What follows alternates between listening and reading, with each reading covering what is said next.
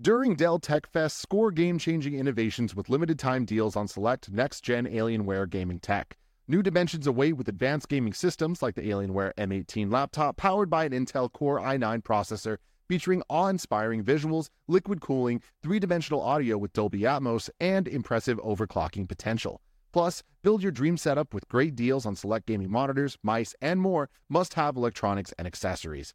When you shop online at alienware.com/deals, you'll have access to leading-edge gaming technology to conquer the competition and free shipping on everything. Amazing prices await you for a limited time only at alienware.com/deals. That's alienware.com/deals.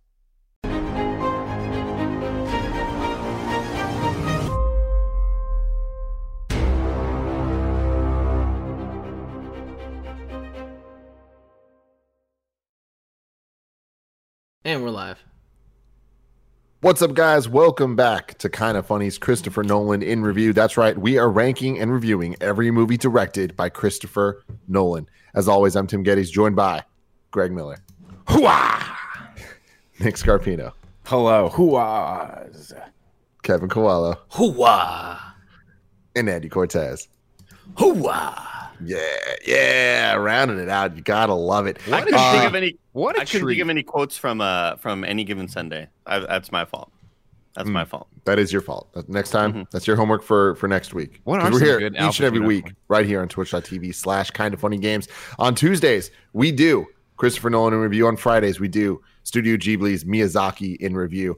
Um, today, we are talking about Insomnia, but I want to let you know you can watch it live on Twitch. You can watch it later on youtube.com slash kind of funny or roosterteeth.com. You can also listen to this as a podcast by searching for kind of funny reviews, and we will be right there for you. If you want to get the show ad free, you can go to patreon.com slash kind of funny, just like our Patreon producers, Muhammad Muhammad and Al Tribesman did.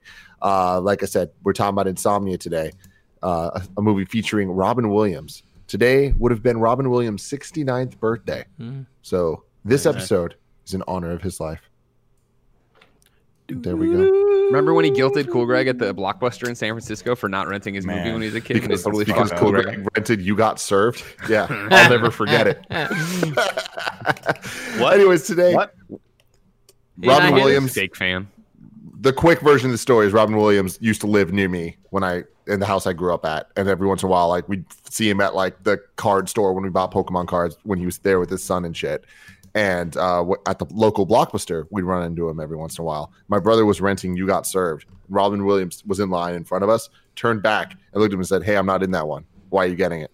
And like really, really shamed Cool Greg. And you can imagine how he it handled it. really Oh, affected Cool. Greg. Really It was not well. I feel like those long-lasting effects are still there to this day. He went untagged for the first time that night. That's what drove him to the streets. You know. You gotta love it, man. You gotta love it. Today we're talking about Insomnia, released on May 24th, 2002. Uh, a movie that will live in infamy for me and Kevin because it is uh, the first movie that we ever went to the theater to watch a movie ended up just staying at the theater all day for. Mhm. Nice. You know, so we saw three movies that day, Wow. including Here we go. including Super Troopers, Oh. and that changed our I, lives. I didn't. I didn't put those because this movie is the first movie that I ever fell asleep in, which is ironic. which is Ironic. yeah. So, uh, yeah, directed once again by Christopher Nolan. Uh, as of 2017, this is the only film directed by Nolan in which Nolan does not have an official writing credit, uh, even though he wrote the final draft of the the official screenplay they went with. Uh, this film stars three Academy Award winners: Al Pacino, Hilary Swank, and Robin Williams, and it is Nolan's only modern film post 2000 not nominated for any major awards. As of 2019, this is Christopher Nolan's last R rated film. All of the films he's directed since have been rated PG 13 and under uh, Warner Brothers. So, like, the modern Nolan starts with the next movie. Um, a budget of $46 million and a box office of $113.8 million, a runtime of one hour and 58 minutes. This was a remake. Did you guys know that? I did not. no. Sleepless in Seattle, right? So wait, is this is this based off? Dude, that was good. what, what, Kevin? Is this based off a Stephen King book? I don't think so. I didn't see anything about that, but I did see that it was a remake of a 1997 film, Norwegian film called Insomnia, uh, where Al Pacino's character was played by Stellan Stellan Skarsgård. Skarsgård. Who is Erik Selvig from Thor and Papa Skarsgård of the Skarsgård brothers. There's so many Skarsgård. Papa Skarsgård of the Wait, who's the- Skarsgård oh, brothers. wait, hold on. I think He I did know. write the other Skarsgård is the who I know the True Blood Skarsgård. Who's the other Skarsgård? There's Remember- the guy that played it was a Skarsgård Ah. brother as Bill. well. Bill Really? Skarsgård. Yeah, he was did also in the movie Skarsgård. Villains. There's So like- he got all like the he got all the Ugo Skarsgårds. genes. No, we got this confused one day. I It- forgot what show we were talking on, but there was a guy named Sarsgaard without a K that we Yeah. thought was part of the family. And I searched him and I was like, oh, his name is misspelled a bunch of places. Nope, his name was just Sarsgaard Yeah, without no, the the K. It was very close. confusing. So I see my confusion here. Stephen King does have a book called Insomnia, not related to this at all. So Gotcha. Yeah, I'm gonna guess Stephen King's book is a lot more horror. it, Hor- it's horror it's it's. Dark Tower shit. Yeah, uh, this movie was so fascinating because I remember watching it uh, the first time and just completely not thinking about it again, and going back and watching it with a slightly more critical eye. Uh, Danielle made a, an interesting observation. She's like, you know, it's not really a murder mystery story, considering you kind of know exactly who does it from about the midpoint on, and it's true. What's what's so cool about this story that he's telling, um, and it's so Nolan, is that the movie is less about the the mystery of who killed this person and more about like examining the sins of the past and his similarities from like being a cop to this murderer. And I think it's so well done that actually knowing that, knowing sort of how it plays out, but can't, but not remembering the specifics was, I think, a, a virtuous for me. What going is into Greg this. smiling about? What is Greg smiling about? Why is I made the mistake of glancing at the chat. I'm sorry. Jabambus Jabambus 92 says one of the SARS guard is playing Randall Flagg in the stand. I just thought a lot of those words were funny. Greg, his name is Jambis, not Jabambis. Jabambis. Uh, Greg- I'm having too much fun today. Wow. Finishing up talking about the uh, remake here, real quick. Uh, so uh, Eric, uh, the Eric with a very complicated last name, the director of the original film, uh, said of Nolan's reinterpretation. I haven't seen it for quite a while, but when I first saw it, it was a very strange experience because it was very close stylistically to the original. I felt lucky that such a well-crafted, smart film and had really good director handling it. Because as a remake, I think it did really well, and it doesn't hurt any original if a remake is well done. This is one of those rare cases. So I felt very lucky that Christopher Nolan was the one to take it upon himself to do it. Uh, there was a lot of things changed. Uh, the original was a lot darker. Uh, the dog that they shoot was not dead Oh, in in Oh. the original one, uh, which I don't like at all. I didn't like the Um, dead He was, dog though. he was undead. He was a zombie.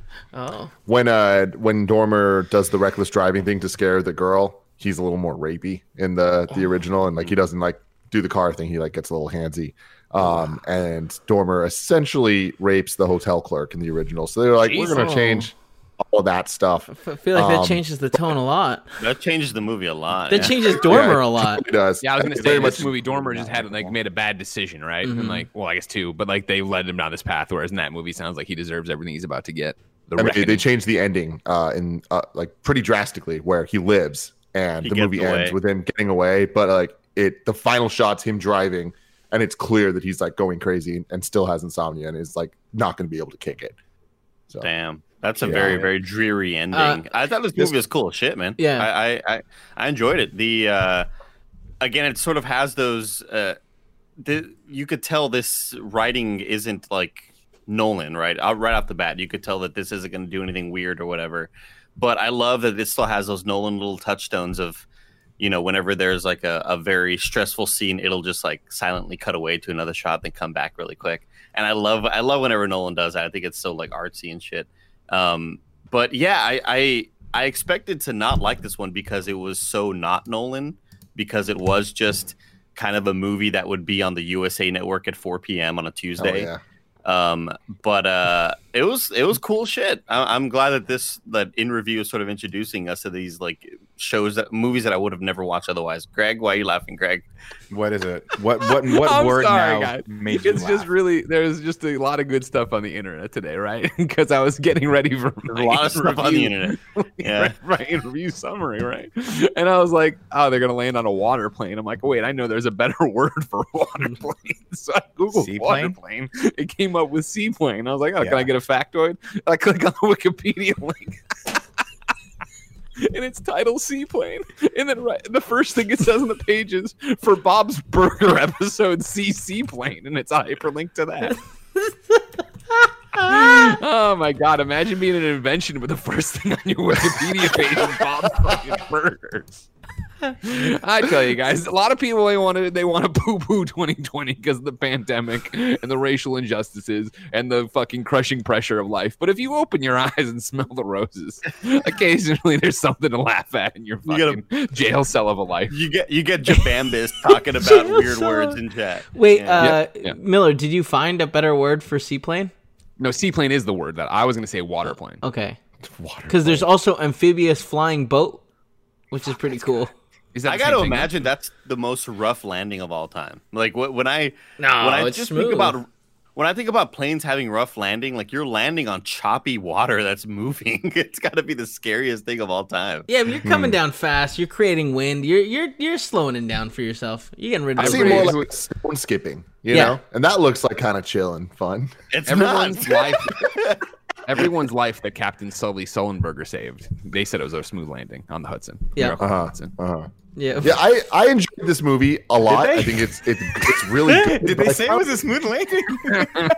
On the Hudson? I think found they were it terrified. unspectacular overall, and I feel like it was it was cool, but it kind of just like it reminded me of like a really really good SVU episode as opposed to Mm. a Christopher Nolan movie. Yeah, and it's was- like kind of hard to separate those things when it's like. But Nick, what you were bringing up of like it isn't really that because it's like there is so much focus more on the the character side of things, but. I, I was kind of just always hoping there was going to be some moment where I'll go, "Oh, this is really cool," and Yeah. like the moment where it's Robin Williams and him on the the uh, Ferry. little ferry, and they're having the conversation, and it's like, "Oh shit!" They're just revealing it all here. Like Mm. th- it's all on the table. Like they both know about each other, and it's all there. I was like, "This is cool." Where they're going to go with it? And I thought where they went with it was like, "This is good." This is like I give Yeah. the movie a B. Like, that's the thing Yeah. for me. It's not. It's not a thriller. You you start watching it and you think, oh, this is going to be somewhere like tonally like Silence of the Lambs, where it's scary as shit at moments and it's all building, sort of like a Denis Villeneuve movie, where you're like, it's slow burning tension, building, building, but they just completely change it about 180 degrees right when they meet, and it becomes more of a drama.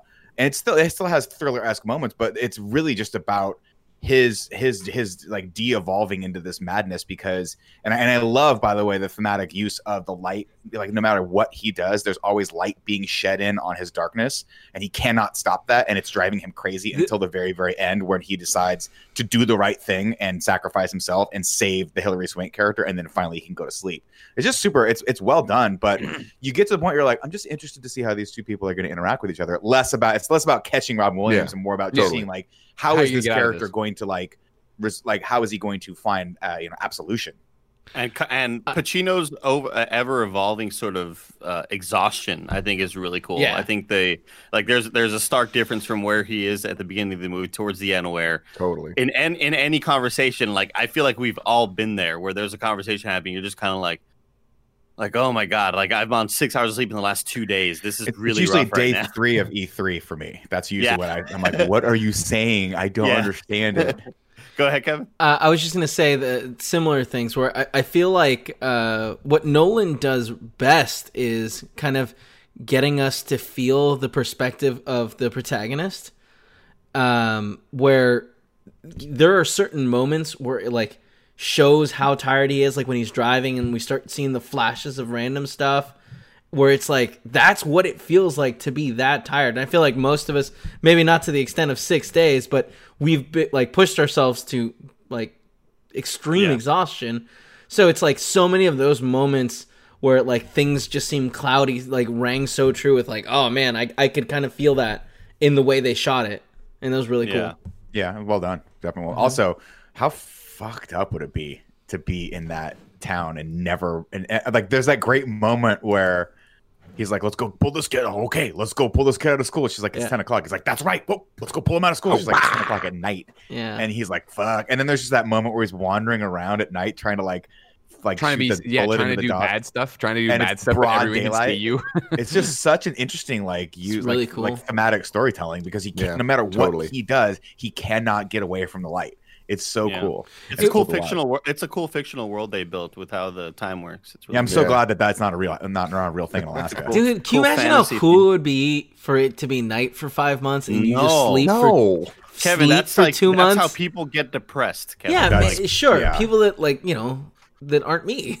Like I would just sleep for a like sh- long, long stretch of time there. Paula would not allow you to do that. You know that. Yeah, she would. She'd sleep Think about- because it was dark. Kevin. what else are you else gonna do? Kevin, Kevin, think of, think about Thirty Days of Night. Vampires, No yeah, vamp- vampires. sure. It's in but, Alaska. but for five months. Damn. Yeah. Either way, it looked beautiful. too.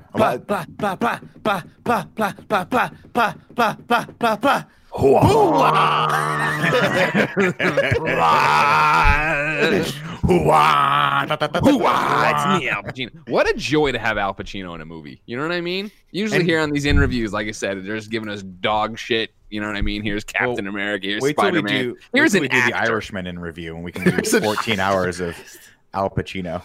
We do. Heat? We should do that. We should watch Heat at some point because him. I've never Val seen Kilmer, Heat. I'd love to. Are you Heat. fucking kidding me? Robert De Niro's so in that Al too, Pacino, right? And I love Val Kilmer, and I love Robert De Niro.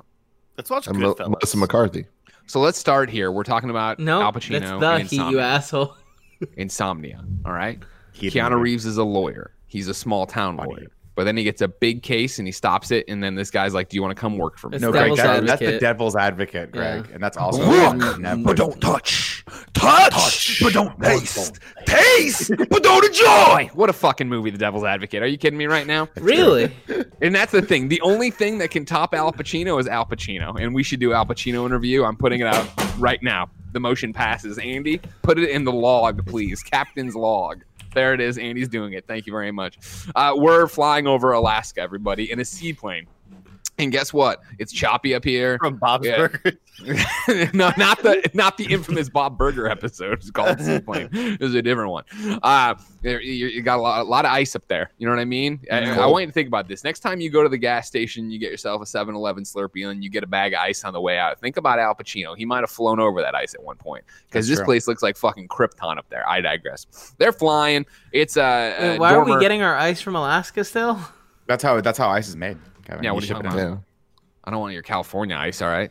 I've seen the ice. warnings. Doesn't Everything's taste got good. Bullshit everything's ice. got That's cancer smog yeah, ice. causing ingredients here. You know what I mean? Every time I try to walk into a Buffalo Wild Wings, I got to be warned. Sucks. Yeah, that's true. I digress. We're flying. It's Dormer. It's Hap. They're up there. There's a pilot too, but he doesn't matter. He doesn't get a name. All right. He's a pilot. He looks pretty young. I wouldn't trust him, but you know, it's Alaska. You got to do what you got to do. Dad probably got eaten by a bear. Mom kicked by a mule, I think. they're up there. They're flying, right? Actually, now that I've talked about it, I want the pilot's backstory. This sounds fascinating. You know, because I imagine the You mom got kicked by the made it mule up. early. Mom got kicked early. Yeah. Dad got eaten by the bear more recently, and this guy's got to fly the, the family business that is planes. Anyway, Greg, we yeah. you could just make up your own backstory. I mean, he just did. That, none of that Yeah, I will. was canon. All right. Uh, so they're flying up from old L.A., Los Angeles, La La Land. You know what I'm saying.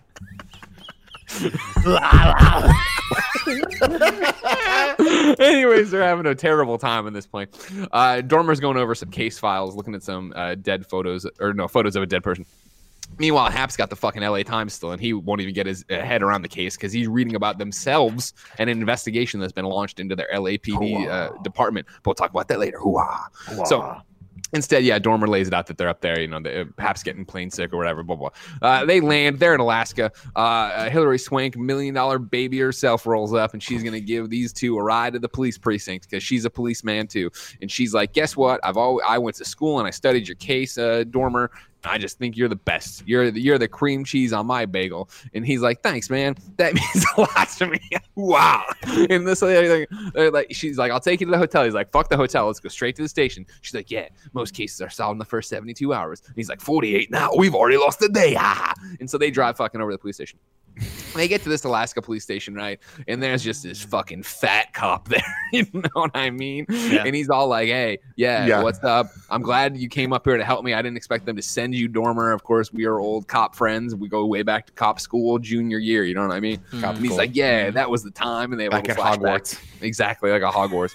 And so it's like, all right, cool. You're really accepting. You're glad we're here. Uh, let's get you know all the information. Meet the other cops. And we go in there, and all the other cops they fucking hate this guy. And it's mainly the guy from Boston Public. If you remember Boston Public, a great Fox show, this is Mhm. the guy who brought a gun to school. He was the teacher, and he brought a gun to school, and that's how we knew he was a bad boy.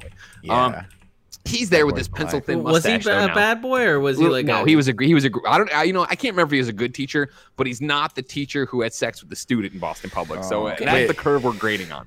And then also Jerry Hall was in this show. Nick Scarpino. Is this the show with uh where Drake was on? No, No, that's that's Degrassi High. You're thinking of. Canadian This one, show. Rashida Jones was on. Rashida Jones uh, first. She was in remember, she was Degrassi? the Wow, she's awesome. no, no. She was in Boston Public. Oh, Jim Tim, Halpert. I'm putting it on the table too. Boston Public in review. Jim Anyways, Halpert though. just fucked her So over. these all the pencil thin What? Boston oh, Public Oh, yeah. cop. He doesn't like this. He doesn't like that he's there, and he's like, mm, and, and he's like, uh, uh, Dormer's like, let's go see the body, and he's like, it's in the case box. Like, I want to see the body. Why do you want to see the body? I got to see the body. I'm this thing. About it. They eventually go see the body, right? It's like, back down, Alaska boy. All right, I don't care how many seals you've clubbed this morning. This guy got You flown in from L.A. for this murder. You You're not going to idiot. stand in the fucking way. Get out of the way with your stupid mustache. you and your your stereotypes. They're clubbing seals now, huh? No, no, that's not a stereotype about Alaska people. It's very much this guy from Boston Public. Okay, all right. thank you. You can Thank see you. it on his Thanks for the all right? clarification, Greg. Yeah. No, Good- if good you're in. Alaska right now, I understand you probably just crawled over a moose carcass on your way to work. I'm sorry that if you were insulted by the stereotype I was giving you, all right? Why would you crawl over him? I mean, that'd be like a lot of blood that you get on yourself with all the decomposition and stuff. Mooses are Oh, big. man. I know they are. Well, that's why you got to crawl up them. It's like Everest. You know what That's I mean? fair. Don't walk around them. Crawl up them. They always say You got walk to. Well, around, that's they the might, safest place. kick You you. never know what other kind of apex predator is waiting around the body. Think of it like Very true. tremors. All right, if you're on the rock, you're safe. We are going the gambit today. We are just going the full. You bring it. Don't don't oh. bring Tremors into this unless you're really ready to do Tremors one. And Tim, review. I'd like to see Tremors interview. Andy, the put it motion on the passes. log. Andy, please put it in the log. All right, guys. So Jen We're just, so Jen dumb. just I see Jen come over the Slack. What the fuck are you doing? anyway, what he does so best. they go to see the body now, right? And Mm-hmm. they get down there, and he's like, "It's in the report. It's in the report." Because they're talking about like how she got, you know, blunt force trauma, all this stuff, whatever. Which was like, is rude. It's like report." stop saying it so much. We, we it's fine. I'm sure you did your job great. He just wants to see it. He know? washed her hair after after he killed her, right? He cut her nails. How do you know that? Because the, the paint ain't there. She painted them beforehand. Ooh, ah, and now she cut them. Wow. And they're like, oh fuck, this is shit we didn't see. We don't know anything about hair and nails here in Alaska. We're shitty cops. You're a great cop from LA, apparently. And then meanwhile, Hap's tapping the newspaper, and he's like, "Are you? Don't ask any questions." Ooh, I'll tell you what. I'll tell you what. It looks so gross. It was like the actual like scissor, like little tiny scissors cutting the nails. Hate it. Hate it. Uh, Yeah. Like I just it. like just get some bigger nail clipper. Uh, just the Have you ever- idea of You don't like using Ugh. little scissors? I and Kevin, I can't deal No. with nail stuff. Every once in a while. Every once in I a while. I cannot deal with nail Well- stuff, dude. Nick Have you ever, Scarpino, kind of ever funny.com. cut someone else's nails? No. No. It is not a pleasant experience. Not pleasant. I disagree. Uh, Tim go ahead. kind of Hold on, Andy. Uh, you just said everybody knows you don't like nail stuff. Did anyone here know that? No. Andy, can you can you please dive a little deeper into this? Not too No. deep, but I just, I just hate, I just can't deal with nail stuff. Whenever there's anything with a nail in a movie where it's, uh, wh- where uh, people are getting tortured and they're like Oh, pulling, pulling off off the nail, you know, like Game of Oh, Thrones So I kind of. understand Thank you. I get that, Yeah. but like just just cutting nails. Just, what about painting just- nails? Just nail stuff. No, no, no. I think that stuff is a little bit more peaceful for sure. But when we start to deal they- with and when we start to deal with torture and like weird mu- nail mutilation, that's where it's just like Andy, I can't do it. What Nails if and the, eyes. what if the what if they're Knees and putting toes. the old bamboo between the nails Ooh, and the finger? thank Can't do that. Can't Okay. do that. on Kevin. Alright. What Yeah. about that old commercial for the foot fungus cream and like the, the foot Ooh, fungus? They like yeah. o- lifted the lid and there was all Oh, these like oh, tendrils. God. disgusting. Fuck that. Couldn't do it. it Couldn't- made me really want to buy that. I didn't. I've never had foot fungus. But you want to be prepared in case. Just in case, just in case. That's the first. PG-13 commercial ever. Nick Scarpino. Scarpino. kind of funny.com. What about the seminal scene in the movie Bio-Dome where um, Pauly Shore is biting um, Stephen Baldwin's nails off, his toenails off with his with his teeth? I don't remember that He's just ripping them off. Do you like that Uh, I watched Andy? Wild with Reese Witherspoon over the weekend. That's How was started that? with her. That's It's one where she hikes It's good. across America. Yeah, I yeah. didn't like. That I want to watch It's Into the Wild like you with know, Neil all right, we get it. Like I understand. Like you know what I mean. It's, you know, do you want to you want to be one of these like granola people, right? Who are like, oh, I'm gonna fucking find myself out on the trail. Like you know, that's what I mean. That's what you're getting. You're You know gonna what I die. I mean? mean, that's the spoiler. What right? happened to the What die. happened to the movie with Harrison Ford and the CG dog? It came out. That came out, man. Did it? Rave reviews. Yeah. Call of the Wild. Yeah, came out. Everyone was like, "Lo- Harrison Ford, get off my plane. Is that Call of the Wild? Is that right? Yeah. Yeah, it's Jack London. And then they, Call of So- and we saw it wasn't Andy Serkis, but it was fake ass Andy Serkis doing his dog impression. And it was like Nick- uh, someone called him and said, "Andy, we know that you can do the Gollum. We know that you can do, of course, Planet of The the Gollum. Apes. But have you ever tried doing a dog?" And after six months of intensive research, Andy Serkis got back to that producer and said, I'm fairly confident I can do the Call of the Wild, the, The dog. dog. And then he It went wasn't this. him. it wasn't No, him. it, it was it was Andy Serkis. It wasn't Andy Serkis. It wasn't Andy Andy Serkis, I just imagine Andy Serkis. They're like this. Oh fuck, man, we really need a table. Andy, can you play a table real quick? And he's like, six months of research, and then I can play that table. I, need to I know hope someday you came from." interview him and you do a great job. Let's put it this way: I would love to interview. I would t- definitely do a great job. I Secondly, love that that talked about sounded like before. a threat from Kevin. Well, no, he just did a phenomenal interview with uh, Eric Roberts, and it's one of those Yeah. things where it's like, I actually would like to see you sit down with Yeah, Andy me Serkis too. Oh my after God, like I two weeks of you doing research nonstop, just watching every movie he's in, and then love to. yeah, you do a great job. Uh, dude, are you kidding me? I would, I would talk to him exclusively about Matt Reeves' Planet of the Apes and how hard that project was. But I, I haven't watched the he's third not one here, yet. So know? I have. Uh, it's it's really good. They're all good. yeah. We can move Anyway, on. Pacino's hooahing over there. And so he's like, "All right, I've seen enough of this dead body. Take me to her house." And he's like, "It's in the report." And he's like, "If you say it's in the report one more time, I'm going to show you why these are registered man. weapons." And they're like, "Oh my god, this he's guy a knows lethal judo. weapon, Let him go." Roger. Yeah. And so they go to the house and they start digging through her room like real creeps. You know what I mean? These just they're getting off on it, but they're going through the trash and they find a photo torn in, or they find the Are photo they? torn in half on top of it. Then they go through the trash. They find the second part. Who's this? It's her best friend. Funny, doesn't look. Who doesn't look like a best friend? Man, who? ah, You know, because she tore it up and threw it halfway. And they find books there, and they find a necklace there that's very expensive. They find a very expensive dress there that no could her boyfriend could her boyfriend afford this? They say designer. and they say no, of course not. He's he's a high school student. High school students can't afford that. We've never heard of cocaine and how you could sell that and flip it for. We've never played Chinatown Wars. And they're like, all right, that's it. Let's fucking get his ass in here. I want to talk to him right now. And they're like, all right, cool, but eh, eh, let's go to school. Let's grab him. I want to make a big statement. And they're like, it's ten o'clock. And he's like, I know it's ten o'clock. You don't go to fucking school in Alaska. And they're like, it's ten o'clock at night. And he's like, oh, I got played. Ah. You know what I mean? He does that. Oh, Al Pacino. I wasn't sure. I thought you were gonna go. Oh, ah, ah. yeah, I thought that was coming too. We're close. We're close Yeah, to we're- that. but Anyway. hey, we'll But I- see. Just I don't do- force it. I do like the line that he responds with, where it's very much like an old, like grandfather kind of talking to you, like, "Yeah, of course I knew about the sun." Wait, Yeah, it was cute. You It was know cute. about- Yeah, yeah, yeah. yeah. he ta- he- he- you didn't know that Hap? I'm like, ah, Yeah. man, him and Hap are thick as thieves. I love it. Jump Yeah. cut over to the restaurant here now, uh, or at the hotel where they check in, and uh, you know, uh, Hap's kind of flirty with the with the woman who's running the front desk, who's the woman, of course, from News Radio, whose actual name escapes me, but I Maura know her. Thank you very Love her. much. Yeah, she was great. Her and Dave Foley. Remember they had a If whole. you've on- never seen, thing. yeah, dude, if you've never seen News Radio, and I don't know if it's, I don't think it's streaming anywhere, which is a travesty. It's a great show. Phil Hartman's best work. What's her name? What's the word? What about Boston Public? Is that a good show? Actually, was a good show. Yeah, that was one with James you. Spader and uh, James T. Kirk, right? No, no, no. That was. I'm sorry. That was it. That was Boston, Boston, Legal. Legal. is what you're Boston thinking. of. Public is the one you were referring to. Yes, Boston, Boston Legal, Legal, great show. a, a sequel to The Practice. Remember, which was another good show for a while there. was it really? Yeah, I, I mean, I grew up liking it. I don't know if I was good or not. I remember watching it. Dylan McDermott, uh, Laura, Laura Flynn Boyle. You know You what know, I I'm mean? not- Ah, I'm liar, not a- liar. Tim, Thank yeah, I was about Gunner. to say Maura, whatever her name is, was in Liar Liar. Remember her? Yeah, she was the wife. Was the she mom. was the, the mom in my. Yeah. Yeah. she's great. Anyways, they She's check in there, and Hap's kind of flirting with her, and then Dormer's like, "Just to business," and Hap makes a funny comment about underneath his like, you know, laughable exterior or whatever. He's very down to business, like, Haha. and then he's like, "Do you have a restaurant?" Yeah, we do. It's about to close. We'll be fast. They go over there. All they got is halibut because again, I, we're we're in what Nightshade, Alaska, something like that. It's got a cool name. Uh, Night Mute. Night Which Mute, Alaska. Totally, it totally Halibut sounds like a, a world in a in a remedy game. Totally. You know what I mean? 100%. Uh, it's the halibut capital of the world list. That's all on the menu, and so they're making fun of that. Halibut's And delicious. then, and then uh, you know, uh, fish sucks. Uh, Pacino goes, "Oh, You're can't wait to fucking see what they have for dinner uh, or uh, Greg. dessert." Yeah, Now, if you eat halibut, you when they when you order it, you can say, "I'll have the halibut just for the halibut." thank you, Nick. I, okay, I Does that wasn't. make it You know, better? Does that turn you around? Does that no, make it better? no, no, it doesn't. You know what I mean? Greg, how do you feel Uh, about ceviche?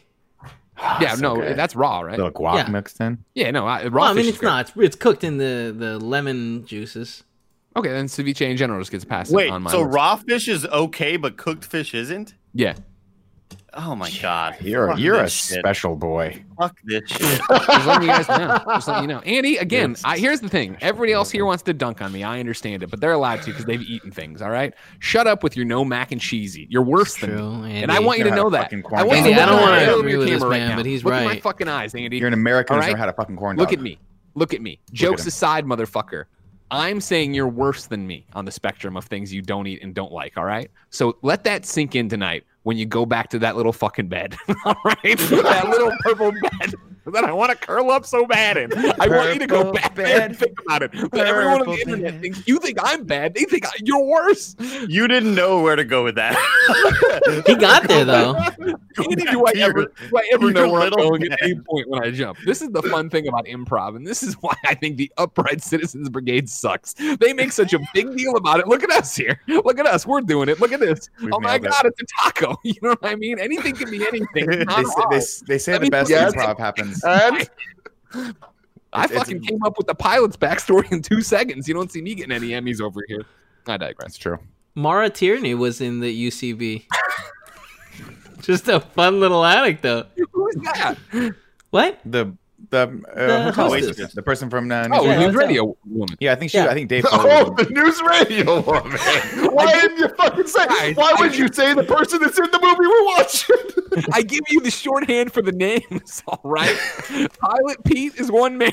News Pilot Pete. radio lady is the, the checking news radio in. lady. We Pilot Pete Hap, is, we is got Dormer, we got All right. Million Dollar Baby, we got Boston Public Teacher with a bad mustache. Do I need to fucking send you notes beforehand so you can I'm- keep up?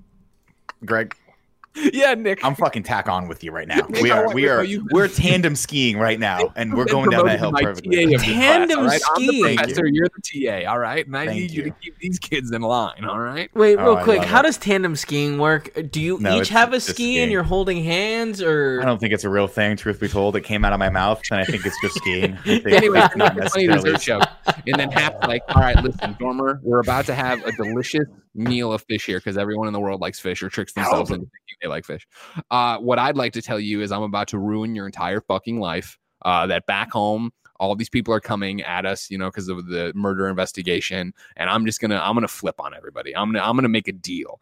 And Dormer's like, "You're kidding, right? Hap, come on, we've been together for 45 years here, right? You came out of the womb with a gun. You and I went to work. That's how it is." And he's like, "Listen, I'm gonna keep your name out of it. And Dormer's like, How do you fucking keep my name out of it? You do this, everybody walks free. All right. Ivy, Harley, the Joker, they're all out. Carte blanche, right? If, they, if this if my career goes down this way, all the scumbags in LA, they get let loose again. You know what I mean? Anthony Carboni back on the streets. We can't have this. Sure. And Hap's like, listen, I got to cut a deal. I got a wife. I think I have a kid. I'm not 100 percent sure. He does, fact. he does. like, you know what I mean? Like, I gotta look out for myself here. I get immunity. They, I'll keep your name. And Dormer's like, you're, you're, you're fucking, you can't do Greg, this. Greg, you made a backstory for the pilot. I'm sure you could do it for Hap. Well, you they know what? made I know implications. concrete fact. I don't want to screw it up for you guys. You know what I mean? Di- didn't they make? Andy, Im- what spice is, are sitting next to you? What spice do you have riding shotgun right now over there? right here? Yeah. Uh, crushed red pepper. Great. Okay. Just Is make that for your pizza? Yeah, You you put that a in- pizza? Oh. Oh yeah. Uh, so th- at this point, they imply that he's like, "Oh, you're not gonna get in trouble for, f like messing with a drug dealer, right?" So he that uh, his partner had been stealing, like, getting money from drug dealers. Is that that what the implication is?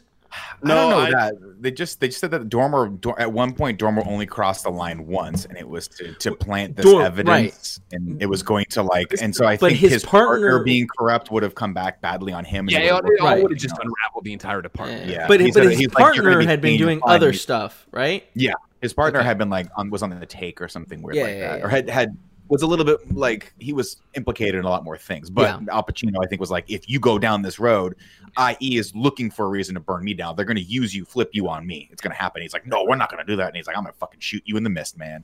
Girls in the mist. Pow, pow, pow. No, don't. And I mean that's the- you know I mean it's it's irrelevant to our current predicament, but this is one of those things of like this movie you watch like man all cops are bastards. Look at they're all just what are they they they're standing in the way of justice in truth. Really? Like, the- I remember growing up, this made me have, and I I didn't fall asleep yet. Um, just, Never fall just asleep, to clarify, I hadn't fallen asleep, so I remember this part of the movie. This made me like fucking hate the uh, the what is it called the Internal affairs. internal Oh, affairs. I- Everyone Yeah. hates IE, man. Where it's just one of those things where it's like, yeah, fuck them. I- Why are they I- investigating these guys so hard? Internet Explorers. I was like that's not Everyone hates the Internet Explorers. That's it's always there's, it's three. It's IAD is what they always call it, right? Internal Affairs Department. I've always heard IAD, or IA. IA. IA, IA. yeah. Yeah. yeah, yeah, yeah. Yeah. Internal affairs. There's a great movie called Internal Affairs starring Andy Garcia and Richard Gere. Then Richard Gere plays a corrupt cop, and Andy Garcia tries to stick it to him. Great. Um, so this time though, like uh, news radio woman comes over and she's like, "What can I get you guys?" And Dormer's like, "I lost my appetite." Ooh, ah," And he goes upstairs and he's it, we get a shot of the clock and I forget what time it is. I think it's midnight. And like we get it's all bright in the room, like you know, it's fucking bright in here, man. You know what I mean? He's oh, and he like he like, he can't sleep. This is the start of the movie, Insomnia. You'll see, guys. It'll develop as we go. And so, Uh, and the next morning, uh, you know, Hilary Swank, Million Dollar Baby, she's out there. She picks him up. She takes him down to the cop station. Uh, or maybe they go straight to the school, but it doesn't matter because they go there. And this is the big reveal in the movie, guys. They walk in, and who is the boyfriend? It is Avery from Nashville. I Oh, would have it is. told you everybody who got their start on Nashville got their start on Nashville, never did anything before, never been in a talkie before. But here we are. It's Avery himself who had one of the best redemptions in Nashville throughout the seven seasons or whatever, where he started. You remember this, right? Where he started and he totally fucked over Scarlett. Then he went and he was he had this like pervy like manager type woman who was like fucking him and then making him produce music he didn't want. And then he burned his masters and they were like, You will never work in Nashville or the music industry. I remember again." that. for a long time Very he did it, but then he started up with the X's. But then he he got a he was backup uh, like guitar for Juliette Barnes. Then he fell in love with Juliette Barnes. Then they had a kid. Wait, then the show takes life- place in Nashville? Correct. And in real life, Hayden Panettiere had a kid, and she's like, "I'm kind of doing the postpartum thing. I can't do the show anymore." And they were like, "No big deal. You take as much time as you need." She left. He took care of the kid. Then she came back. It was a big, you know, brouhaha about how they were going to take care of each other. It was, you know, it was a great show. Nashville. You should all watch it. Uh, anyways, they drag his ass in, and he's like, "I'm a little kid," and they're like, "You fucking did it. You killed her. Whatever, man." And he's like, "Nah, man." And they're just like, and like he's getting real animated. And Dormer, ain't- you're- Dormer, cool as a cucumber. This You know is what I the mean? dumbest. This, uh, this scene sucks because I'll tell you what. You're, a high, you're a high school kid. You are not reacting this way in front of cops who think that you may have murdered your ex girlfriend. Like, there's no way that you are this calm, cool, and like you got nothing Andy. on me. You don't understand being white. Things are different for these white boys out there. They don't give a fuck. Also, really? Because I feel I feel like it's- anybody that young would be terrified and be like, I didn't fucking do this. Why are you like? There's no possible way that you that I killed my. The, not a chance. I don't- like I'd be freaking out. I'd be panic Also, attack nonstop. I, I think that it being a small town like really made it like you know he pulls him in a little bit later and he's like i'm not one of these guys that grew up with you that know you and like previously Your hard ass shit isn't working with me. I know Yeah. what you really are. Yeah. previously we had Yeah. heard him kind of talking with um, the lady cop was it Hilary Swank Yeah. and it, Yeah. you know she had all the information where she was like oh he dates this girl and uh, this is their friend and i don't think that was research i think it's just it's a small enough town that everybody I- knew, knows each other I just feel like he needed to like he could have at least in this scene he might as well have said the line of like good luck good luck having that hold up in court. You know, like yeah. he, he was You just missing that on one line. Congress.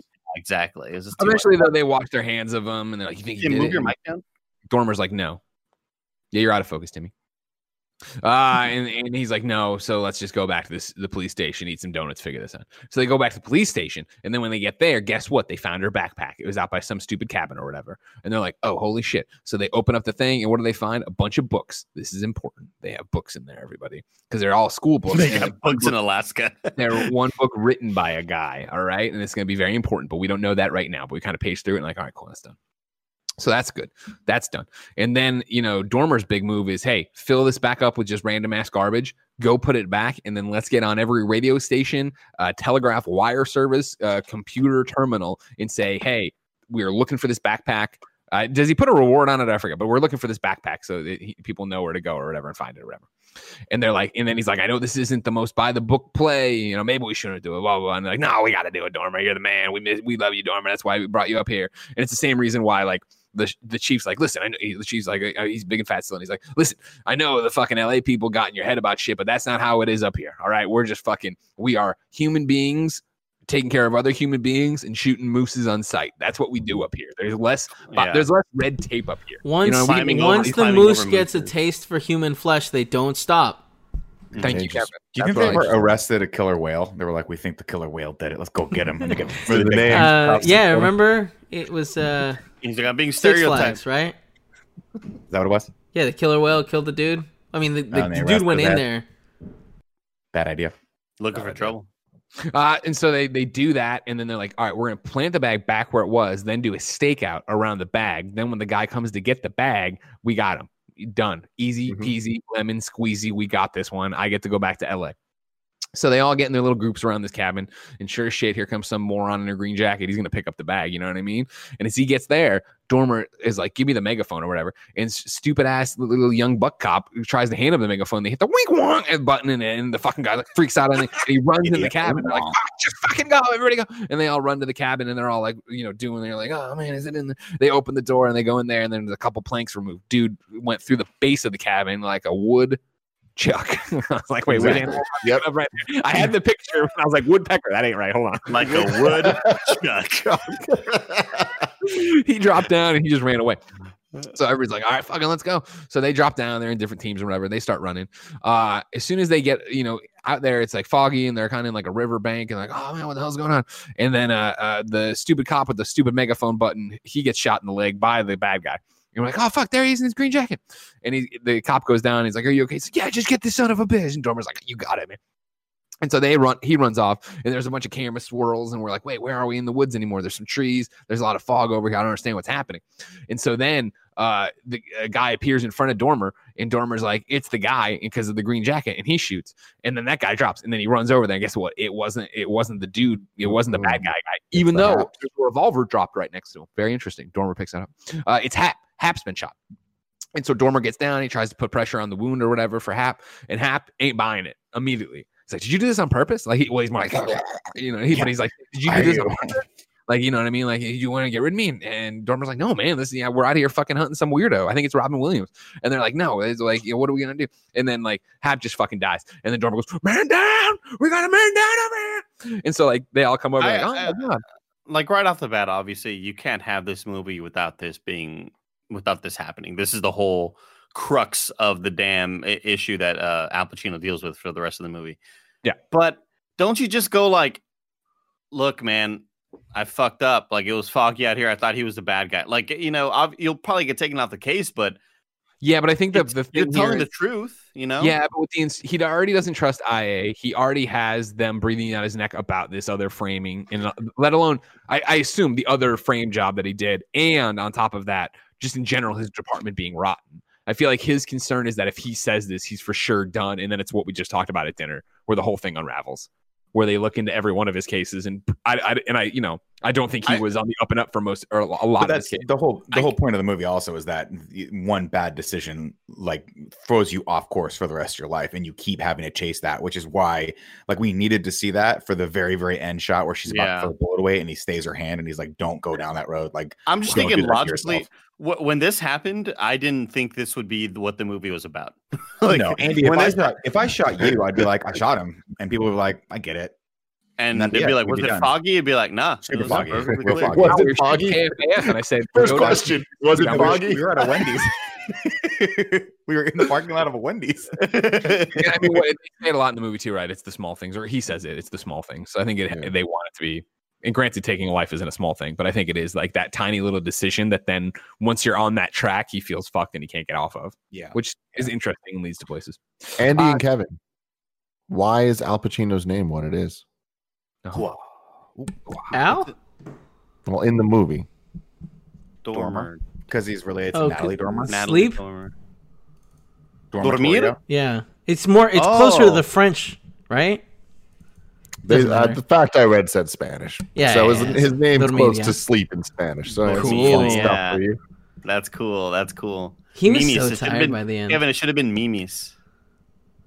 Have you ever heard Mimis? That's a No. That's a great I've cafe. I never used to said eat there with that. my parents.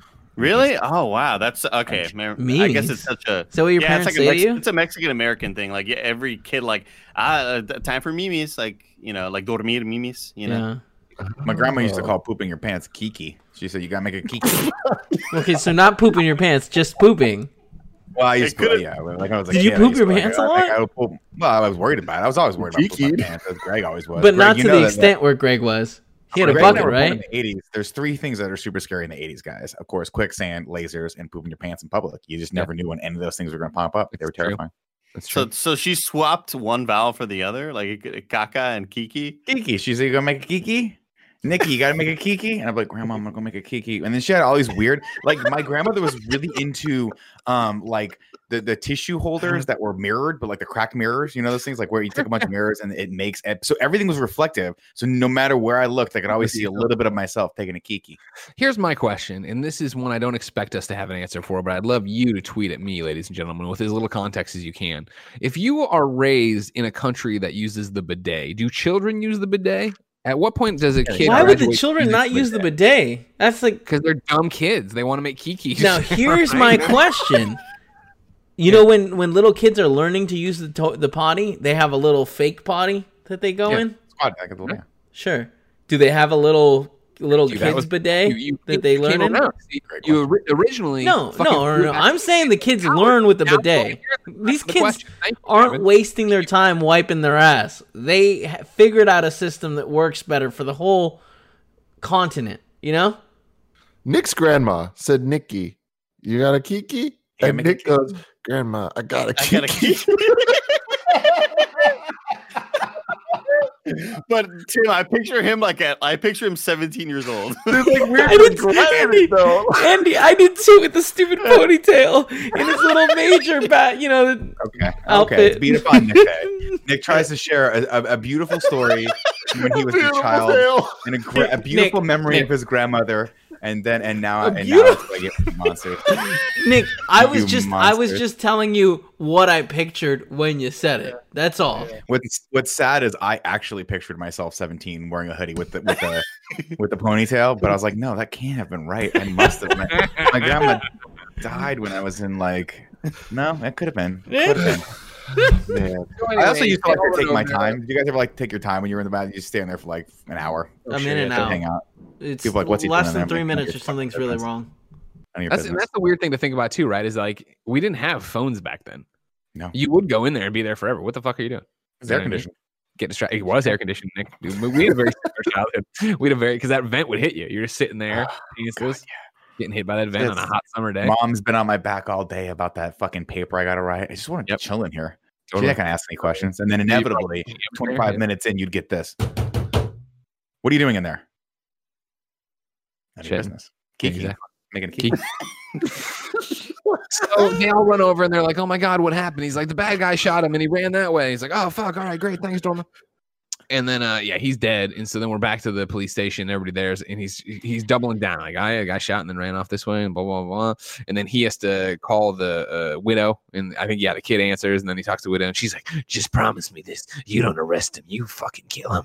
Bring kill this son of a bitch." And he's like, "Wow, I got it. Wow." And so then he leaves and he walks home and he pukes in an alleyway and he sees a dead dog. Is what you guys said? Because on, Yeah. on my screen it was just a sea of black and an eyeball, and I'm like, that's a dead something. I don't know what. I'm watching this HBO Max version of this. I don't know what I'm seeing, but cool enough. Um, then he goes back to his hotel. Um, the woman there, uh, news radio woman, she Mm-hmm. already knew about it because it's a small town. She's like, he was right here the other day, and he's like, wow. uh," And then she's like, well, the phone rings and it's for you, and it's the guy, and it's the guy from IA, and he's like, I'll take it. And he's basically, and the guy's like, oh man, it sucks your partner got killed. He was gonna tell me a lot of information, huh? That's pretty convenient. He's like, don't fucking talk to me. Wow, you did this. Wow, wow. You don't know what it's like. You, you're a pencil pusher. You sit behind a desk. You know what I mean? He doesn't understand what's fucking going on. Fucking IA. Slams the fucking phone down. You're a fake cop. Pah. You're not a real cop. And so he does that, and then he goes upstairs and he can't sleep because of the insomnia. And of course, he murdered his friend, and now he's lying about it, which is a big problem all around. But it was know, an accident, though, right? Friendly fire happens all the time. I agree that it was an accident, but then he does the lie and he's committed now. You know sure. what I mean? I mean, he, he, he's not. The, he the- saw the- an easy out, right? Like right now, if you accidentally kill Nick, you're Yeah. lying about it, right? No, I- you know me. I'm too We'll pure. help you find the body, uh, hide the body. find the body. Found it. I don't think it was lost. It's been right here the whole time. It Thanks, made a Kev. on itself. yeah, Kevin just looks at it like I'm out of ideas. this is all I do. That's all I bring to the table. I can sniff a body out like no, Uh, no one's business. Tired, of course, and we get basically that. Guess what? It's pretty much the perfect crime. The stupid guy who hit the megaphone button, he's racked with guilt by hitting the megaphone button, and also didn't see shit. He doesn't know what the fuck's going on. Uh, we get a we get million dollar baby. She's out there trying to reconstruct the crime, and nobody's really taking it seriously, right? Because she's the only one who wants to be an actual cop. Everybody else just likes the badge and the outfit. So they're like, I don't want to lay down. Oh, I don't want to do this. Blah blah blah. And she's putting together. She's like, then he says it ran this way, and like, oh, and it's totally clear now, which sucks. And so they're like looking for stuff, and they, they everything. It's it, they can't find the bullet, the other bullet on the uh, over there. Like, oh, that's that, that sucks. I mean, he's like, this is great for me. And then he goes to investigate the bot to see Hap's body, right, and get the evidence. And the coroner's like, oh man, you came yourself, no big deal. Here's the fucking bullet. And he's like, thanks, hoo And he takes it, and he's like, I'll take it from you. And then what he does is he waits till nighttime, or it is nighttime, I forget, and he takes the gun that he still has from the killer goes down the same alley he puked in, goes back to the dead dog slash maybe dead moose, shoots that thing, then pulls out the bullet, then goes home, cleans it, puts it back in the evidence thing, drops it off. Guess what? The bullet that killed Hap is now the same bullet from the same gun that shot the other guy in the leg. And so it's like, you know, this sucked. I hate that it had to happen this way, but hey, we're getting out of this thing scot free. I can accept this. Mm-hmm. I'm I'm Dormer. And so he's like, no harm no foul. I'm gonna lay down. And he Guys- lays down. He's like, I'm finally gonna get some sleep. Yeah. I just want to say, if any of you guys accidentally kill me while trying to hunt down a killer, and Yeah. you can make it look like the killer did it, go for it. You know what I mean? Make it harder for the killer. You know what I'm saying? Okay, That's good of you, Kev. yeah. Yeah. That's really good of you. Also, I'll just say this, Kevin. If we're in Alaska and I accidentally killed you, I would eat you. Is that okay? Nick, that that's really heartwarming. I would. Nick, I would. I would want you to be. A You wouldn't need to do that because you have so many options to eat. Options like our sponsor, HelloFresh. Ladies and gentlemen, you can get fresh, pre-measured ingredients and mouth-watering seasonal recipes delivered right to your door with HelloFresh, America's number one meal kit in Alaska. Last I heard, in America. Uh, HelloFresh lets you skip those trips to the grocery store and makes home cooking easy and affordable. Uh, HelloFresh offers so many recipes to choose from each week to help you break out of your recipe rut. Here's the deal. Here at Kinda Funny, we've been talking a lot about burgers. It's been Burger City. Um, and I've been wanting a burger real bad. And recently, Gia made some burgers thanks to HelloFresh, and it was fantastic. Uh, HelloFresh's pre-portioned ingredients mean there's less prep for you and less food waste. The packaging HelloFresh uses to ship your food is almost entirely made from recyclable and or already recycled content. Um, Feeding the whole family's never been easier with larger box sizes for more servings and more savings. You got a ton of options here. It's really clear. The website's really simple to use for to get exactly what you're trying to get.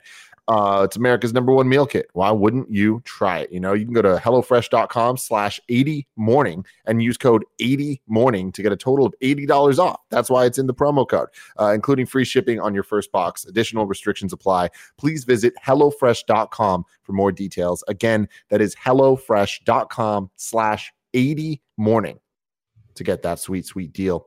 Uh, next up, I want to talk about MeUndies. Have you ever seriously considered the underwear that graces your nether regions? If you've got some important stuff down there, you know that you should be like checking out what's going on. Right now, I'm wearing some. I got some sweet pineapples on them. Uh, they're a little shiny. Every once in a while, I like to, to shine. Kev, you got some going on? I just ordered a 10 pack and I just got the socks.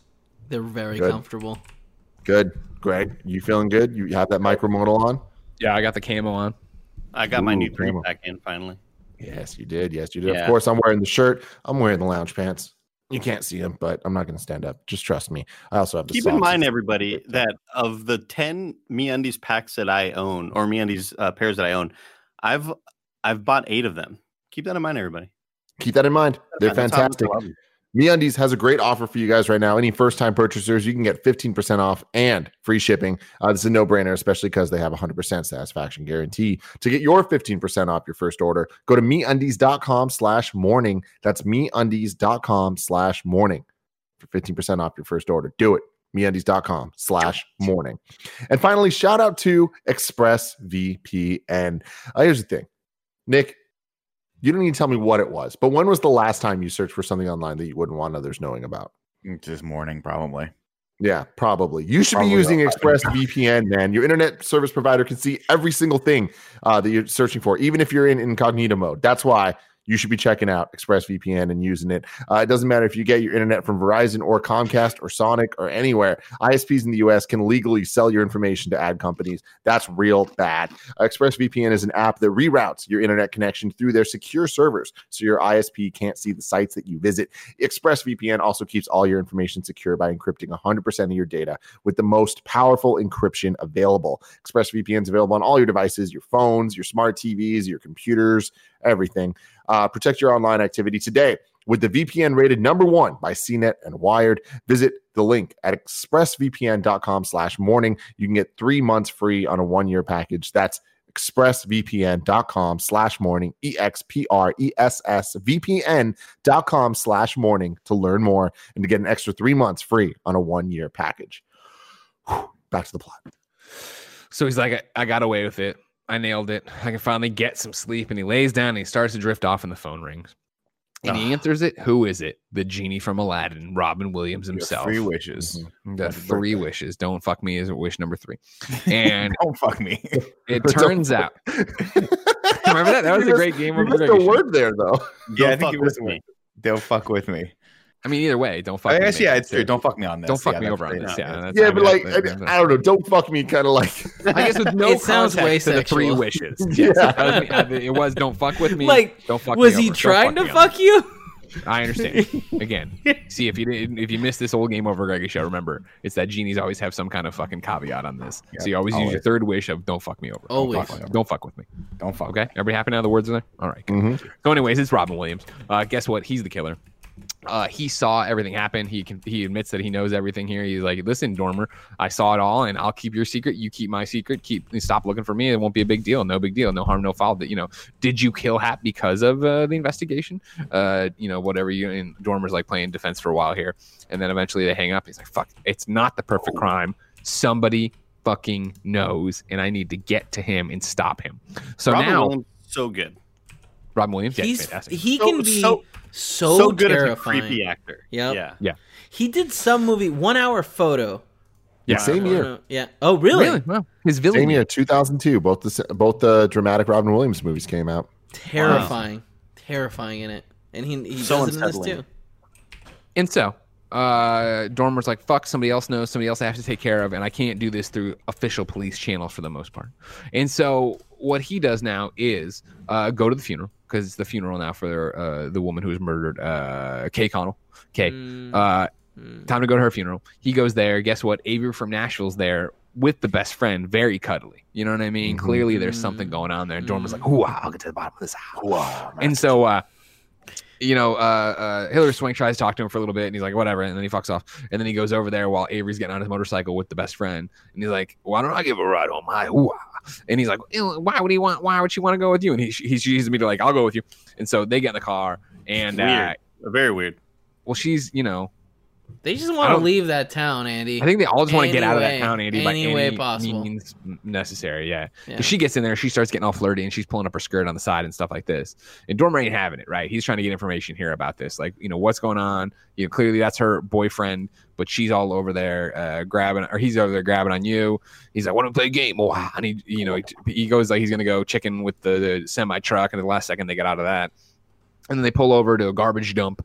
And she's like, Why do I why you doing this? Why? He's like, I know everything. This is why they found her in a pile of garbage. And you know, you're at the funeral and he's grabbing your ass, and this is happening. Clearly, a torn up photo, like that was it was all about this. And she's like, Well, she had a secret too. She was seeing this guy. And he's like, Who's the guy? And she's like, I don't fucking know. She never tell me her name. It was he was gonna get her out of this town, as we were just saying. She was gonna get me, you, you know, it was gonna be her escape plan. It was her secret. Yada yada yada. And so he's like, But you talked to her about it. What did she call him? And she called him Brody. Brody is the name she that it was. And it's like, ah, okay, cool. Uh, Brody, thank you. That's enough to go on. And so, uh, you know, he gets rid of her or whatever, and then he looks at the book, and the book says the guy's name, right? And it's, but it's like, uh, what, what- I forget the. name. AJ. Yeah, the- I knew the author. I knew yes, the author's name is on the book. Yes. Uh, let me look at IMDb. Uh, Robin Williams is Walter Finch, who go and it says like on his cover jacket or whatever, he goes by Brody or some shit like that, and he's like, oh fuck, it's Brody, ma. And so he's like, it's got then got the same town he lives in or whatever, and it's also in Alaska. So Al Pacino drives over there and he gets a phone book and he looks up Walter Finch's address and he gets that and he goes to the fucking uh, house and he knocks on the door and there's just dogs barking but no people. So Jimmy's lock comes in, a little piece of paper falls out. A great move, so you know if somebody's been in your house, right? And so he puts it on the piano rather than put it right back like an idiot and shuts the door. And then he starts snooping all over the house, looking around for stuff. He finds the other books. He finds the author photo. He takes that. He puts in his pocket. Uh, and as he's investigating the whole uh, place here, right? Uh, he does he he finds the gun here, or, or no? He no he brought the gun. He brought the gun. He sorry, brought sorry. the gun. He, hides brought in the gun vent. and he p- plants it in the vent, right? Uh, no, he doesn't while- do that till afterwards. Okay. Oh right, he sees him first, chases him. So, down. anyways, yeah, while he's there, he hears the lock or key in the door or whatever, and then we get the shot of Ron Williams realizing something's up. So he runs. Dormer chases him. They have a little chase scene here. Eventually, they run uh, down to the water where there's a logging operation in action. It's Alaska, of course. Robin Williams, having lived in Alaska far longer than Dormer, is able to just run perfectly across these logs, just in a Longer. very awesome, amazing. Do you think he did this often? The running on the logs, It seemed like it, Kevin. It right? seemed like it. because he was going fast. I think here's my theory on this, if I may. First Sure, off, this may. is not the first time I've seen this. I think this was featured in a movie called Stakeout with uh, Emilio Estevez and Richard Ooh. Dreyfuss, Ooh. and it was terrifying back then because if you fall under, you can't move the log, so you're just screwed. Similar to if you As we fall see. into a pool cover, you were just fucked when you were a kid. Another, Sure. those are things four and five to be scared of in the '80s, guys. Four and five. What what are Keep number one and two? Number one, uh, lasers, Lasers. of course. Uh, quicksand, the Don't logs, mention three. Don't mention three. Uh, the pool, and three was what was three? Kevin eating Kevin Pooping. alive, pooping? pooping, Kiki, yeah, Yeah. Kiki. Uh, so yeah, Robin Williams gets across like he's playing expert mode Frogger. Uh, Al Pacino from L.A. A Fish Out of Water tries to do, it, and he just goes bloop right underneath it, just gone. You know what I mean? And he's underneath I there. feel And like, he's like, it's 'cause Robin Williams is wearing the boots. He's wearing the hiking Sure. boots. You know what I Sure, mean, of Greg? course. And Robin, Sure, yeah, and of course, grip. Al Pacino has the nice loafer, Smooth, which doesn't have, you know, it's too smooth. No Sure. ta- no traction. Yeah. And so he's underneath the logs, banging on the logs, trying to get his face up from the logs, and he can't do it. And it looks like he might drown. But then the last second, he's able to get up. He gets out, and he looks over, and Robin Williams is just fucking toast, man. He's so far gone. There's no way he could possibly catch him. And he's like, "Oh, you got me this time." And so Robin Williams takes off, and Dormer goes back to Robin Williams' apartment, goes in there, and starts drying himself off. And I was, I initially I was like, "Why is this happening?" And then Robin Williams calls and talks on his own answering machine, trying to encourage him to answer, and is like oh, you know, uh, you must be freezing the water. I'm like, all right, Alaska. That makes perfect sense. And so, yeah, he's like, I got clean towels in there. Take a shower. I'm clearly not coming back or whatever. So, you know, blah, blah, blah. Uh, however, I'm going to be on this ferry uh, tomorrow. You should be there too. We should talk this out in a public place. Like, obviously, don't pull any shit. And I'll see you soon. All right, dorm reply. And uh, this is, yeah, when uh, um, Al Pacino hides the gun, uh, th- setting up this whole thing. He's, I got you, motherfucker. I'm going to hide the gun here. And they'll come get you, and it'll all be fine. And there you go. So then from there, um, I think I forget, but I think this is when You it's can the feed my day at dogs the for me. police station. Fuck you, bro. Yeah, I ain't that feeding was your damn Yeah. dog. yeah, exactly. I bet you he fed them though. Yeah. Yeah, those dogs didn't do anything wrong. They don't know that you know they have a murderer as a dad. I don't know. Much like Portillo. Um, I think this is in the next day because he can't sleep again. Obviously, I think in the next day, this is when we're at the police station. Hilary Swank's like, "Hey, here's my report. By the way, you just need to sign it, and this whole thing's closed, and we don't have to worry about it anymore. And I can come back to helping you on the real case I want to." And she, he goes to sign it. He's, he's also kind of woozy and insomniac, and he's like, he goes sign it, and, and then she says something, just making it seem meaningless, and he's like, "You know what? double check this again. Like this is a man's life. You know what I mean? He, he kind of goes back to the cop. I think he wants to be, but it, obviously this is actually against his own interest. But he encourages her to look into it more, which was a stupid thing to do. And she's like, "Oh, okay, fine. I want. You know, I didn't mean to trivialize." But I mean, the he's a good cop. He can't fight those urges, you know. I mean, this one case he should because he already fought the urge to tell the truth, and it kind of fucked up everything. So having Yeah, her but I think that, deeper I think this, that was the point here where he has a moment where he's like, I know if I'm going to give her one more shot at finding the truth, and if she doesn't, whatever. But I think that was him sort of like wanting to be caught. you think so? Yeah, I, I read that as like him being like, I could sign this, but if I do, it's pretty much over. But if like, I just I just kind of read it as he felt like he was mentoring her and like didn't want her to be complicit in something. So he was like, I read like it a that moment he wa- conflict for me. I think you read. I read the mentorship part of it. I didn't read it as he wanted to get caught as much as he was still trying to teach a lesson of like, no, everything matters. You know, don't just brush this off. Maybe I don't know. I, I just felt like low key on some on some level. He was like, she'll figure it out, and then I'll get caught, and this will end. But maybe No. I'm reading too much into it. Who knows? Uh, so from there, then uh, it's like, okay, cool. She's gonna do that, and then he's like, I got a ferry to catch. See you guys later. He goes to the ferry and gets in, and Robin Williams is at the end of it, and he walks over there, and they have a long conversation around the ferry about everything that's happening and how he's like, listen, you didn't mean to kill Hap. I didn't mean to ki- or kill um Kay. I didn't mean to kill Kay, Kay. yeah. Right? It just happened. This these things happened. It was an accident. You had an accident. I had an accident. We can work together on this and get out of this. Right? Let's just plant it all on the boyfriend. And he's like, oh man, I don't know. And she, he's like, no, the boyfriend sucks. Like the boyfriend's abusive, and this is a long time coming. And he probably would have killed her eventually anyway. He would have crossed the line. He already, he already was abusive. What do we care if we fuck this guy's life over, I right? kept I kept waiting for Dormer to have a sort of character turn here because he keeps on sort of entertaining the this idea with uh with Robin Williams and he keeps on kind of listening like yeah okay we can do that yeah that sounds good that sounds good and I expected him to be like but what you're misunderstanding Robin is I'm not a fucking scut like I expected But- some sort of character turn Sure. but the whole time he's just there like yeah we should do We're this equals. Yeah. yeah well, no, yeah, it was but of- but he was manipulating him. he was trying to set him up so that he'd be comfortable to get more information, as much information as possible. To so find that out where he the could- body was, also, Well, right? No, No, no, where it they knew the body, right? but where Yeah, where the know where evidence was. Yeah. Turns out, Gotcha. well, the, I, I Well, just waited. remember- I just waited for that character turn, and we never got it. And then Robin Williams is eventually like, "Hey, I got you recorded, bro. Wild Well, card." but but Wow. in this as well, he was he was like playing along with him, but he had already Yeah. planted the gun in his apartment, Right. right? Yeah, Yeah. And so Or- I think the whole thing was he was Yeah. like, I'm just Uh, gonna I'm gonna placate him for a while Mhm. until I can true. Let me- figure out how to get the cops over to his place because he wanted because he, go he. Yeah. wanted him to come like turn himself in to get like interviewed, and he was like, "Oh, and don't don't mention the boyfriend, like that's gonna look too obvious." Right. It was a tactical error on I Al get you, Pacino's yeah. part. 'cause Al Pacino should have just arrested him and been like, "This dude just confessed to killing her," and then he could have been like, "Well, I didn't do that," because there's like there's no evidence that Al Pacino had anything to do with it, right? I'd be like, "This guy did it clearly," and then let's go over to his house and look for the gun, and it's just there, and boom, bada bing, bada boom. But at this point, you, you feel like Robin Williams had already taken the gun and disposed of it. Yep. I figured something else had to do with it. Yeah, I feel It's like you could have killed him on the boat here. Well, this You is the what I other thing with with Al Pacino that I'm just like this character. There, there, there are moments of this where I'm like, "Ugh, it's we're breaking. We're, we're these are a little bit too big of leaps in logic. Like when he walks at him the first time and the guy gets he shoots. He, he, literally, Al Pacino's got his gun trained on the guy, and the guy shoots the cop next to him, and Al Pacino's like, "Hooah!" And instead of pulling, the fucking unloading a clip into this fucking figure that's 20 feet away from him, then there's the chase scene where Al Pacino could shoot him three times. I'm like, just shoot the fucker. Figure it out. He's jumping across logs. And then we, yeah, guys, fucking out in the open, jumping across a log, and instead you put your gun away and you're like, I've never done this before, but I'll just do human fucking Frogger right now. What the hell's gonna happen? Tim, And I also this thought he should shoot him. Just I did him. too, but I mean, I understand the reasoning of like, why am I shooting this guy? Why am I here? What like the progression Because of the bad cop shit that led you here? But Yeah, but I would have been like, this guy's a murder suspect. We thought it was him. I, I would have been like, I saw the book. I went to question him. He ran. I shot him in the fucking leg, and he drowned. Oops. Yeah, but I mean, eventually it's gonna. I hear you and I agree with you, and this is us, you know, because we're fucking citizens arresting people left and right. You know what I mean? That's why we call ourselves I Los was- I was a fucking Vigilantes. The other day. Las like, "You're under arrest." Vigilantes. but uh, here he is. He already got the name Brody from the woman by almost killing her by putting her into this truck. Then he took her to the garbage dump where he was like threatening her and screaming at her and shit like that. Like, Yeah, no, there's he's been a lot of bad cop off- work done here, and he's, he's already on the the line for his career going down for bad cop work.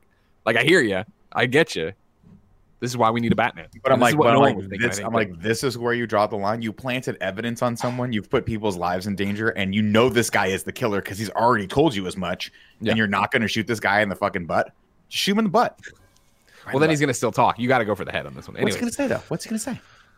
As you said, Andy, he tape recorded the whole conversation, so now Dormer is Wild incriminated. This is the whole thing. Wow, Dumbass. Um, Wild card. Hilary's still going through trying to do this stuff. She finds the newspaper here that has the article in it still of like, oh man, the whole fucking operation's under investigation. Hmm. And so she, Hmm. she he can't sleep, and I think he gets another call from Robin Williams, and he's like. I, I think I am going to bring up the boyfriend. And he's like, "Do not bring up the boyfriend." Ooh, ah, and like some other shit about this whole fucking crime we've been talking about. Um, then we uh Robin Williams is brought in for questioning because of the books, right? Hilary found the books and was like, "Oh, one of them was personally inscribed." So it's like, "Oh shit, okay, fuck." So they bring him in, and he's like, "Oh yeah, you know, all the cops are being nice to him except Dormer, who's being a dick." And he's like, "You know, they're uh, that things escalating." And then Robin Williams is like, "Oh yeah, it's her boyfriend. Probably he was very abusive. She talked about that all the time." He also mentioned this gun. You know what I mean? This horrible gun that he would like eh, that he had, and that he would hide in like the fucking vents. And he says it in a very peculiar way, and like looks at Dormer, and Dormer's like, "Fuck, he knows. He found the fucking thing. Yeah. He's got a camera in that house or something." Um, and so then Dormer gets agitated because he's got to get out of he's got to get him out of himself out of this room, right? And then try to save the uh, uh, boyfriend who's about to have this whole thing pinned on him.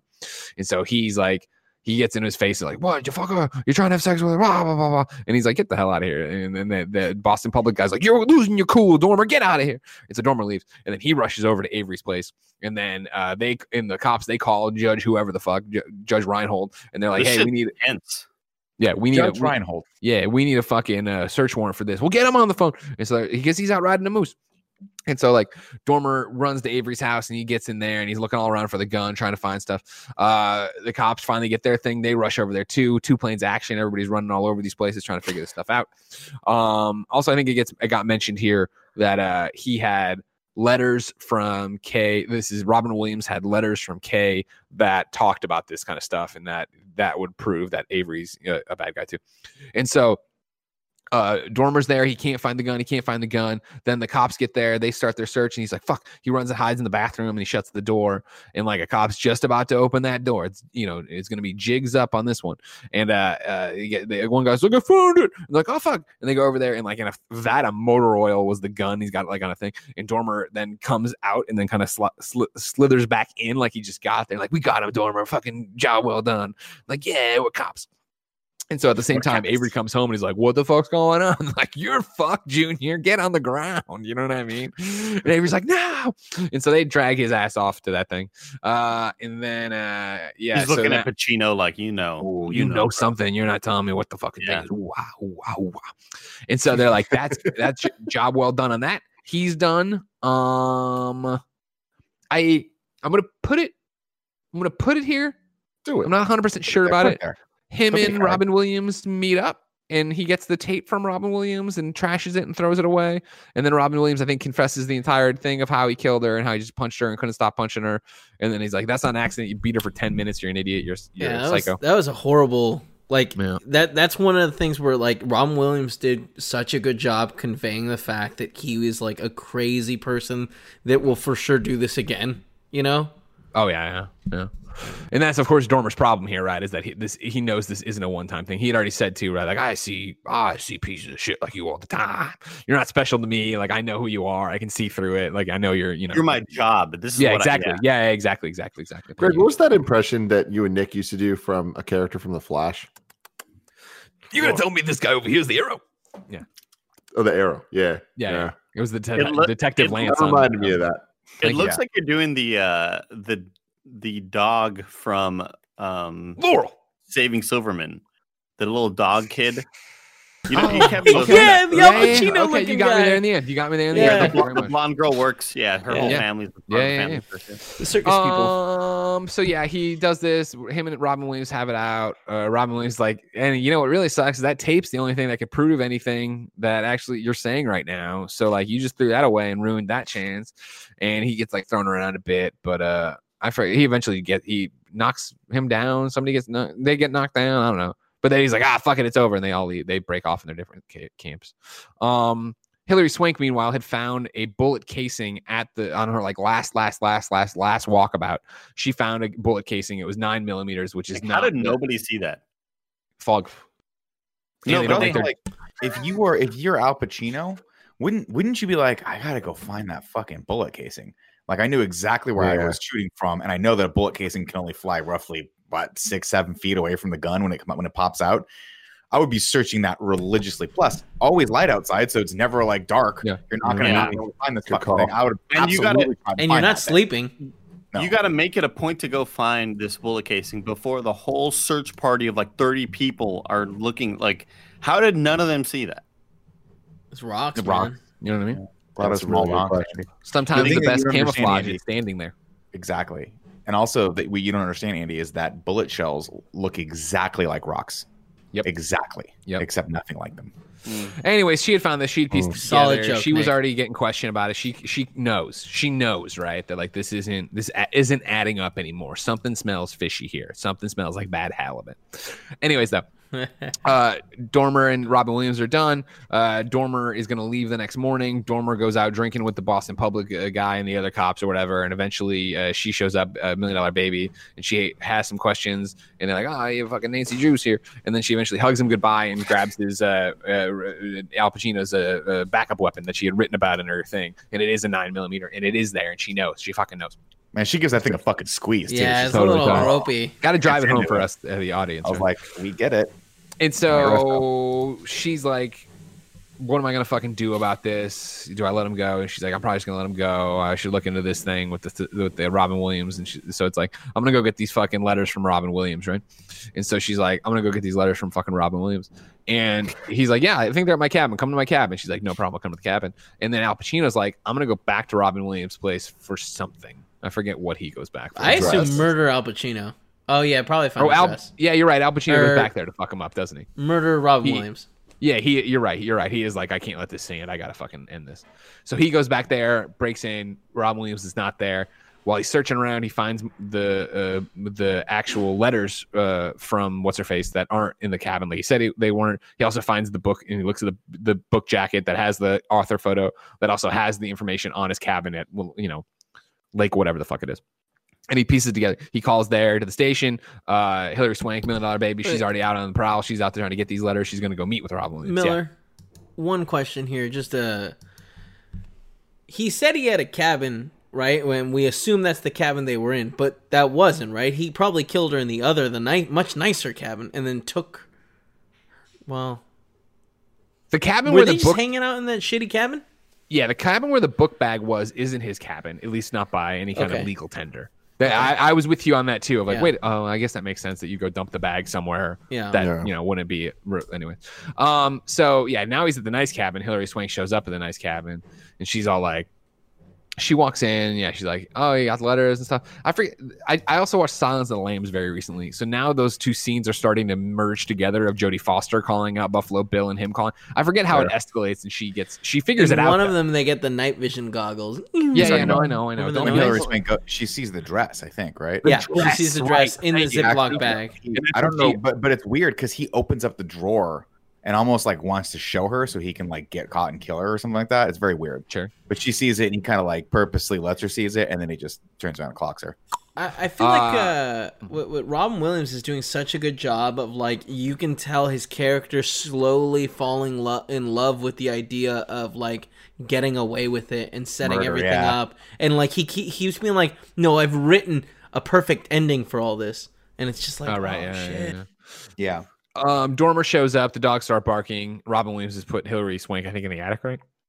Or at least upstairs. He's like, "Oh fuck, it's Dormer," and so uh, he gets out. I, I they maybe yells at him here. I don't fucking remember. But uh, Hilary Swank, wa- yeah, they start running around the house with guns, and then Hilary Swank wakes up and she comes down, and then she gets wounded, right? Or she's just so groggy, or she's in the shootout. She got shootout, or- knocked out, right? Yeah, She got I knocked mean, out, but then she came to. So what happens then- is Al Pacino and Robin Williams start fighting for the gun, right? She's slowly coming to. She comes down, hits Robin Williams, and somehow he's able to escape and takes her gun with him, okay. right? Wild I just remember the scene of shotgun. her, like he, he's Robin Williams is shooting from the other like ramshackle cab or like Yeah, the know, house. barn, and it then was, they're down really and by foggy, some I couldn't lights. See a whole lot. Exactly, exactly. and then he's like, "Cover me" or whatever, and then Al Pacino goes over and approaches, and he busts in, and Sure. yeah, Robin Williams drops his gun, or they exchange guns, and then Al Pacino shoots him with a shotgun while Robin Williams shoots him with just a pistol. Yeah, he's And- like wild card. Fuck ah, bitches. Robin Williams falls in the water, slowly sinks away. Uh, Al Pacino collapses. Hilary Swank runs over, and he's like, she's giving like you know the last rites over here, and she's like, nobody has to know. And she goes to take out the bullet and throw the bullet that would uh, make you know this all go away on the Al, uh, the Al Pacino side, and he's like, no, it's the small thing. Stops her and is like, no, you can't do this. I love that. Love know, it. Oh, of course, yeah. Don't. I dope. forget what he has a better line that I'm I'm fucking up right now. Yeah, but he's like, basically, "Don't lose stray from the yourself." Yeah, don't. Yeah, lo- yeah, yeah. whatever. Um, I, I do love that. Uh, right before that, that I think it's kind of unrealistic, but I think it's the only time where it could have been shown is where she sort of asks him, "Did you mean to shoot Hap?" You know, oh yeah, where yeah, did- yeah, yeah. where you know, and he's like, "It was foggy. Maybe I did. I don't know. I'm fucking." No, going I skipped the whole thing where yeah, he he he confesses everything to the news radio woman Yeah, when she goes Oh, up there. yeah. She's like, Oh, she's right. like, it's not even dark, it's not even light in here, and she turns on the lights and it and gets then they way- hella fucked. bright. It was weird. They they didn't. Did they fuck. fuck? No. No, they kind of just fall asleep on the bed together, which Yeah. because she was fully clothed. Yeah. So I don't like. And was you still need weird to, you need to take off there. all your clothes to have sex. Huh? And then it's credits. That's insomnia. Yeah, no fate but what you make it. Insomnia. Andy. Seven syllables in the middle. You'll need five for the first and last line. If you're not poetic, no need to fret it. Haikus don't need to rhyme. Haiku in review. Haiku. Ooh yeah. Oh yeah. You can go to patreon.com slash kind of funny to write your review in haiku form, just like City of Legends did. It's 3 a.m. I can't fucking sleep. Fuck me. Hey, what's this movie? Yeah, see? Kev, Uh, you had the same yeah, problem yeah. you did. it's all tied in. Uh, let's see. We got uh, Joe Mertens. Is it the daylight or the guilt of past misdeeds? JK, it's the guilt. Misdeeds. Good word. Good shout out to you, Joe Mertz, for the wor- use of misdeeds. J Merck. Andrew Feisner says, "A shot in the fog. The guilty man will not sleep. Williams is the creep." Shout out to Wa- Robin Williams, man. Good actor. That's it. That's it. Now let's jump into Ragu Goo Goo. Ragu Goo Goo. Ragu. Goo goo. What's up, everybody? Welcome to Rad Guys Talk the Good Guys or the protagonists of the series. Protagonist. Uh, Protagonist, we yeah. of course are doing. Uh, well, it should be Ragu Poo Poo then. Uh, right, make a note to please change key for next week. Ragu Uh, to Kiki. Ragu, Ragu Poo Kiki. Uh, of course, uh, we've done two of the Nolan movies. The first of which was uh, It Follows, and the next one was Memento. Uh, we put Leonard or Lenny from Memento at number one as a better protagonist, and then of course the young man from Following at number two. Where do we want to put? boy. Oh, ah. Well, it was the young boy, but you told me to stop saying the young boy. yeah, you, not- and also when I say boy, I just say it. Stop, so creepy. stop. Creepy. yeah. Um, I, I feel like everyone Al put- Pacino, Al Pacino's character in this, I, I think he's better than both of the people that we've seen so far. You know, I think he's number one. He's made it's a more- mistakes. Yeah, I'd put It's him below Lenny. Story, but I think Lenny is a little bit more compelling. Well, in my well, I, sorry. Is it we're, we're who's more compelling or who um is is better It's just it's just a cooler. I mean, Kevin, we're not ranking like who is a better person? uh, moral, who has a better moral. I thought I Like, thought this was who is a better person.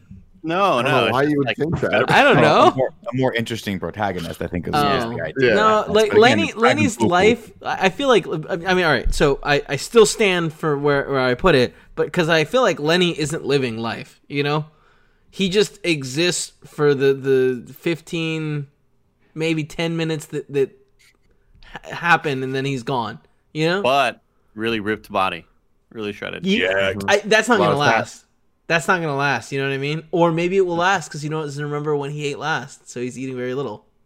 Interesting. I'll put him in number two, just because I put him in number the, two as well. the young young man was was fine, and Lenny's Yeah. There you go. The new rankings are Lenny number one, uh, Hooah, number Hooah. two, and the young boy at number three. Uh, now it is time to, to rank the movies. Currently, Christopher Nolan in review stands at number one, Memento. Number two, Following. This is tough because I think following is is a much more fascinating concept, and it has that cool Nolan twist that we're we're so accustomed to that I really really enjoy, and I think it's impressive uh, from a writing standpoint. And this wasn't a Nolan movie, right? It was just you know it's just directed by him, so it's, it's kind of tough to say. I would I think this is a better movie overall in terms of you know acting and uh, and overall plot, and it's a more complete movie. But I think following was just a little bit more interesting. Yeah, for I me would say- personally, I put this at the bottom of the list. I think this is number three. Uh, I like the other two before because I think they were memorable and did something different. You know, like I had seen this, as I said, at, at launch or whatever years and years and years ago, and it was one of those that I've never thought about again, really. And I was like, oh, uh, when we did this, and I didn't even realize it was a Nolan film. I was like, oh, it'll be interesting to watch this as an adult and see if it was just that I was a kid and or you know I didn't care. And watching it again, I'm just like, oh no, it's just like it's a movie and it's it's got it plays with some interesting themes and I think it's got some good performances, but it's not. I think you know six months from I don't think I'm going to think about this game this this game this movie again once this is over. Where I do think Memento and Following I think did different things and had twists and turns and motivations that I think were really cool, even if it wasn't as well acted. If we're talking about Following, See, for me, it's the opposite. Where I think I think Memento is still number one, but I think this is just a. I think this is the the team of uh, of Nolan and uh, and his cinematographer really really knocking out of the park, making a very very compelling pro looking movie um, and just it's cool to see sort of how they've uh, uh, progressed.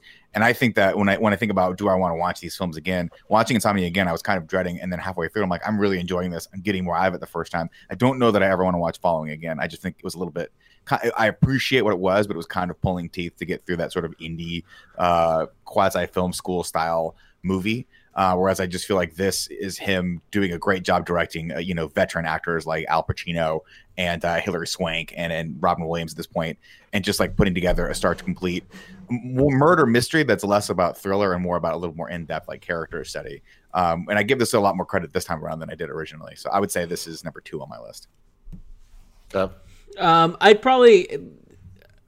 I feel like this movie caught me off guard. I mean, I, obviously I've seen it before, but I, I, feel like the um, the fact that the story isn't about the killing and just finding this killer, like the, that it pivots and it does become about like him having to hide the murder and how that weighs on him. Like I think that aspect's really cool. I do think that following that story was more interesting. Um, I don't think I'll ever watch either of these movies again, and I think that the fo- following to me that reveal, that big moment, brings this that a little higher than this. So yeah, I'd put this as third. Yeah, I would also put it as third, mainly because I feel like uh, both Following and Memento kind of had unique things about them and really executed all those things very well. Where I was impressed with every twist and turn that they did, where I was like, "Oh, this is a cool use of this." With this, I thought the themes were really cool, and I thought that the use of the light and the use of the, the actual insomnia thing was very interesting. And like what you guys are talking about about it not being about who did the killing, it's more about like this character falling apart and stuff. I thought they did fine. I don't think they did that great, and it wasn't ever like fully interesting to me. It was kind of just like, oh, this is this is well done, Yeah. but not not spectacular. And plus Yeah. the fact that Nolan is more of a hired gun on this movie, uh, as opposed to sort of the the the captain of everything. You know, it, the fact that it's not a Nolan vehicle, I, I prefer both of Mom- Memento and Following a lot more. Here, here. So there we go. Currently, number one, Memento. Number two, Following, and number three, Insomnia. This Friday, we'll continue Miyazaki in review with uh, Castle in the Sky, uh, and then this Tuesday, following this coming up Tuesday, The Prestige. Finally, I'm going to see Very excited about I've that. never seen it. Someone recently told me Hugh Jackman's in it, and there's magicians, and I'm like, this sounds fucking awesome. Hugh Don't Jackman's like really into. Tim, Tim, don't look at any. I, I'm not going to look at anything. I'm already sold. So, and also I'm going to watch it. So, exciting stuff. Uh, until next week. Hoo-wah!